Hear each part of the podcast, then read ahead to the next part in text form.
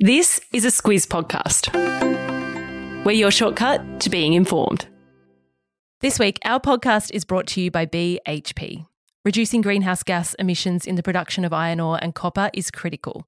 That's why BHP has committed to solar, wind, and battery agreements at mine sites across Australia.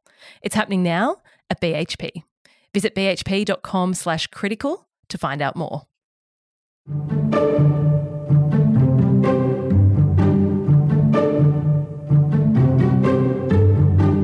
Cryptocurrency, perhaps the most requested shortcut and one that's taken a little bit of time to wrap our head around, but we got there. And in this shortcut, we'll help you understand the basics of how cryptocurrency became a thing, how they hold value. Of course, we'll tell you about Bitcoin and also get you across the big players in the crypto game. Squiz Shortcuts is the backstory to the big news stories. I'm Kate Watson. And I'm Claire Kimball. Alrighty, Claire, let's do this. To put it simply, cryptocurrencies are digital money that can be used to purchase goods and services. Yep, that's it. And you can exchange real currency for cryptocurrency to access whatever it is you want to buy if the person who's selling accepts it, of course. And the idea is that as more people start holding this digital currency, the value goes up over time and it'll be used more and more. Right. And when we look back at when and why it was created, it has a lot to do with a lack of trust in the banks due to the global financial crisis back in 2008. Yeah, the idea really came to be at a time when there was a mortgage meltdown in the United States and the Federal Reserve there was bailing out the banks. In the middle of all of this, the unknown Satoshi Nakamoto, a name that's used by an anonymous person or people, uh, proposed a new form of digital money called Bitcoin, which works using blockchain. Bitcoin and blockchain, something that we've introduced to the podcast early on. We'll get to them in a minute. You said Nakamoto's identity is unknown. It really is one of those mysteries as to who exactly he, she, it is. But what we do know is that they published a paper in 2008 that jump started the development of cryptocurrency. All right, Claire, back to Bitcoin. Okay, so Bitcoin was the first cryptocurrency to truly explode. When we look at regular currencies, cash is controlled by the central banks, which means the government and regulators have a lot of control. What Nakamoto proposed with Bitcoin is a decentralized system. So that means that it's not backed or regulated by a central authority, such as a government or a bank. Instead, it's run using a network of computer software called blockchain. Bitcoin also has an agreement of sorts with its code in that it's in finite supply. So there'll only ever be 21 million bitcoins, which makes owning Bitcoin competitive. Gotcha. So it's it's rare. What does this decentralized system mean for investors? It means that it's transparent so that it's readable by anyone within the network. Everyone knows how many bitcoins there are and people can buy them with regular money and spend them where bitcoin's accepted.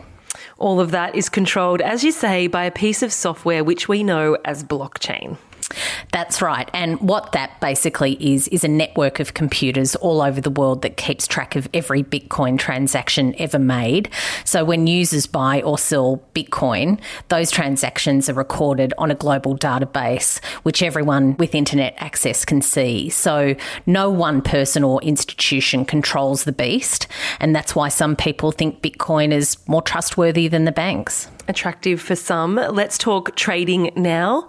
How do people actually go about that? To start, new bitcoins are generated through a process called mining, which is done through computers that solve maths problems. When computers solve those problems on the network, they not only produce new bitcoin, but they also make the network trustworthy and secure by verifying the transaction. So then, when a user wants to send cryptocurrency to another user, they send it to their digital wallet and the transaction is added to the blockchain so that it's on the public record. We saw this starting to come to life in 2010 when a handful of retailers started accepting Bitcoin. One of the first items ever purchased with crypto was a pizza. Pizza, a worthy purchase, I would have thought. Just to be very clear, the reason why the price of Bitcoin keeps jumping is because there is a finite number, as we said. So there are supply and demand factors at play. Yeah, and because that's happening, people are starting to create more and more cryptocurrencies. There's Dogecoin, which is a reference to a popular internet meme. Elon Musk has been talking about it quite a bit lately. There's even Potcoin, which is a cryptocurrency for cannabis enthusiasts. Obviously, some of them are a joke, but some of them are more serious. We're going to take a look at those in just a minute, Claire. But before we do, let's talk about what moves cryptocurrency markets now. Cryptocurrency prices are mostly moved, as we said, by supply and demand, which is largely linked to the fact that, as we've mentioned, there are limited Bitcoin. So, more people wanting it, the more valuable it is. That's one of the reasons why we've seen the price of Bitcoin rise this year, but there are also other market movers, not dissimilar to the regular ones. Yeah, that's right. Public sentiment and media buzz also has a very big influence over the price of cryptocurrencies. If a token or a platform gets negative publicity, you generally see the price of that coin take a dive. But if the same coin were to get a high profile supporter, the price is likely to increase. So hype definitely plays a very big part, as it does in more traditional markets. An example of that is Elon Musk and his relationship with cryptocurrencies over the past a few months. Yeah, exactly. Earlier this year, the billionaire Tesla owner and the second most wealthy man in the world added the hashtag Bitcoin to his Twitter bio, and that helped to briefly push up the price of the cryptocurrency by as much as 20%.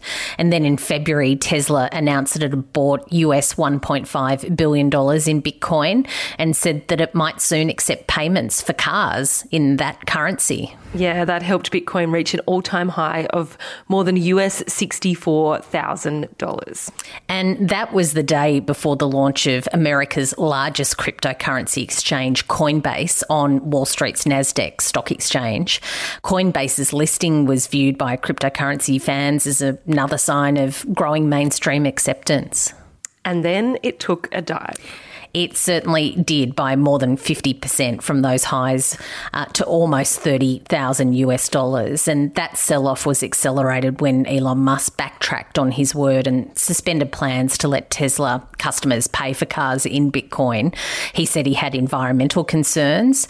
It turns out Bitcoin mining uses more energy annually than Argentina. But what's been talked about a lot since then is concern about how Musk can shift prices prices of Bitcoin and cryptocurrencies so dramatically just with a single tweet. And it's given further ammunition to the critics who say that cryptocurrencies are just too volatile. More on that in a moment. It's important to note that Musk isn't the only one to blame for the huge sell off. Let's back off Musk a little bit. Bitcoin was also dealt a massive blow from China at the time.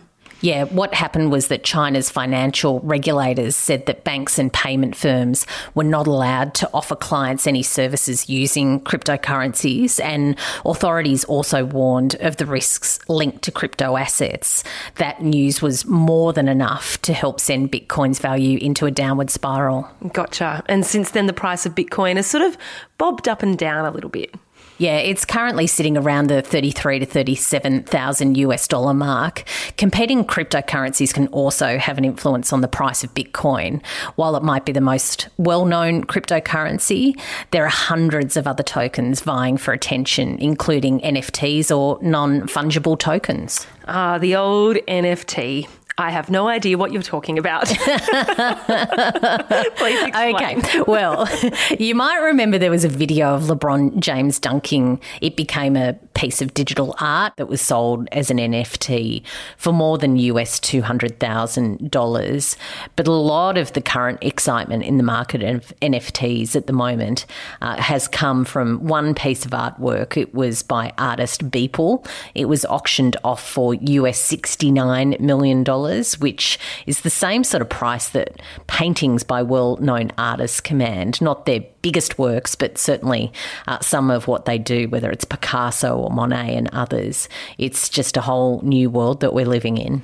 So it sounds exciting, but if someone was to ask me, what is an NFT, what do I say, Claire? Okay, you can wow them with this. Non fungible more or less means that it's unique. So, for instance, a dollar is fungible because I can trade you for another dollar and it would be exactly the same thing and the same value.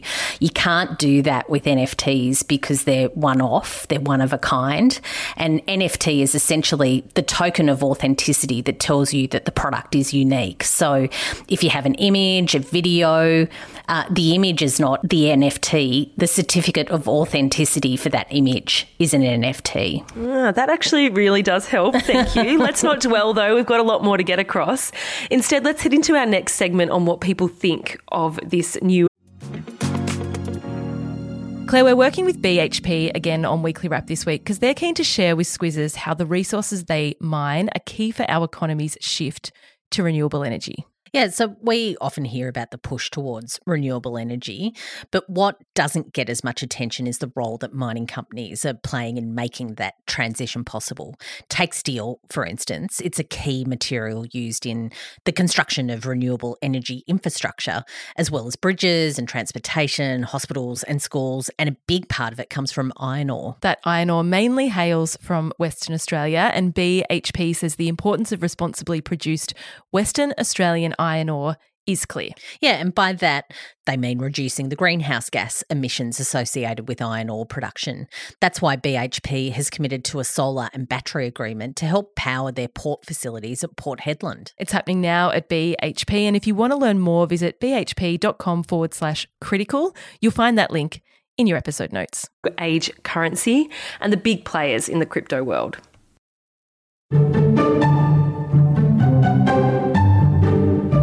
It's new, it's shiny. Cryptocurrency really does have the buzz, Claire. Let's start with those who do see it as the next big thing. Supporters of Bitcoin generally believe that it could eventually replace government issued currencies because of growing popularity of digital payments. Others say, as we touched on earlier, that they're fans because it's protected from manipulation by governments and central banks. It's offering a more democratic payment system, if you like. And there are a lot of big names backing its success. We've already talked about Musk. Yeah, and those also include Twitter CEO Jack Dorsey. He's a huge fan of Bitcoin. In 2018, he said that he believes Bitcoin will become the world's single largest currency within 10 years. He's pretty sure of himself too. In February, he partnered with the singer and music producer and entrepreneur Jay Z. Uh, they put 23 US million dollars of Bitcoin into a development fund to support projects in Africa and India. Yeah, they're certainly putting their money where their mouth is on Bitcoin's future, not something the skeptics are rushing to do. No, some have warned that the crypto boom, as it's being called, could be heading for trouble and that the coin itself has no intrinsic value. And some of the biggest critics are economists. They say that Bitcoin is neither a currency nor an asset.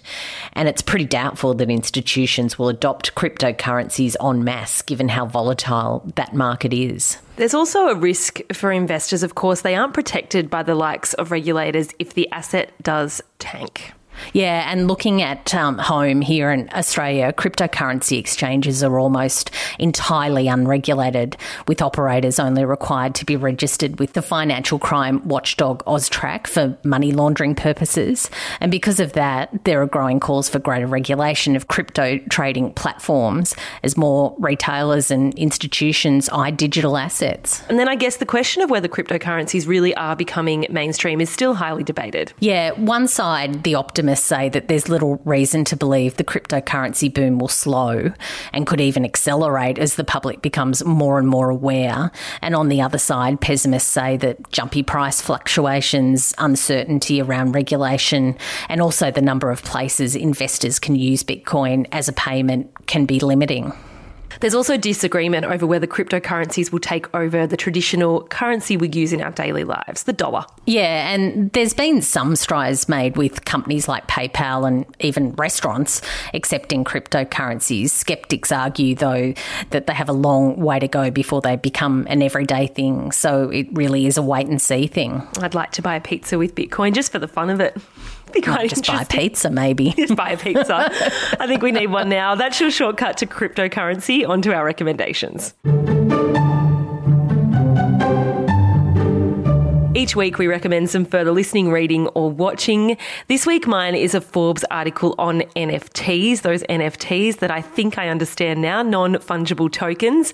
We didn't get into the nitty gritty of this in this podcast, but they are pretty interesting. And just when you think you've wrapped your head around the concept, something absolutely bizarre pops up. It's one of those ones that's moving quite quickly. My recommendation is a video that Elon Musk promoted on his Twitter account. It's actually an Australian video, and what it does in a humorous and succinct way is show basically the crypto boom and how it sort of aligns to what happened to gold in ye olde days. So it's informative and funny. Yeah, gotcha. I'll pop a link to both of those in your episode notes. Thanks for listening in. I hope we did it justice. I hope you understand cryptocurrencies now. If you have a request for a Squiz shortcut, send it through to hello at thesquiz.com.au. Until next week.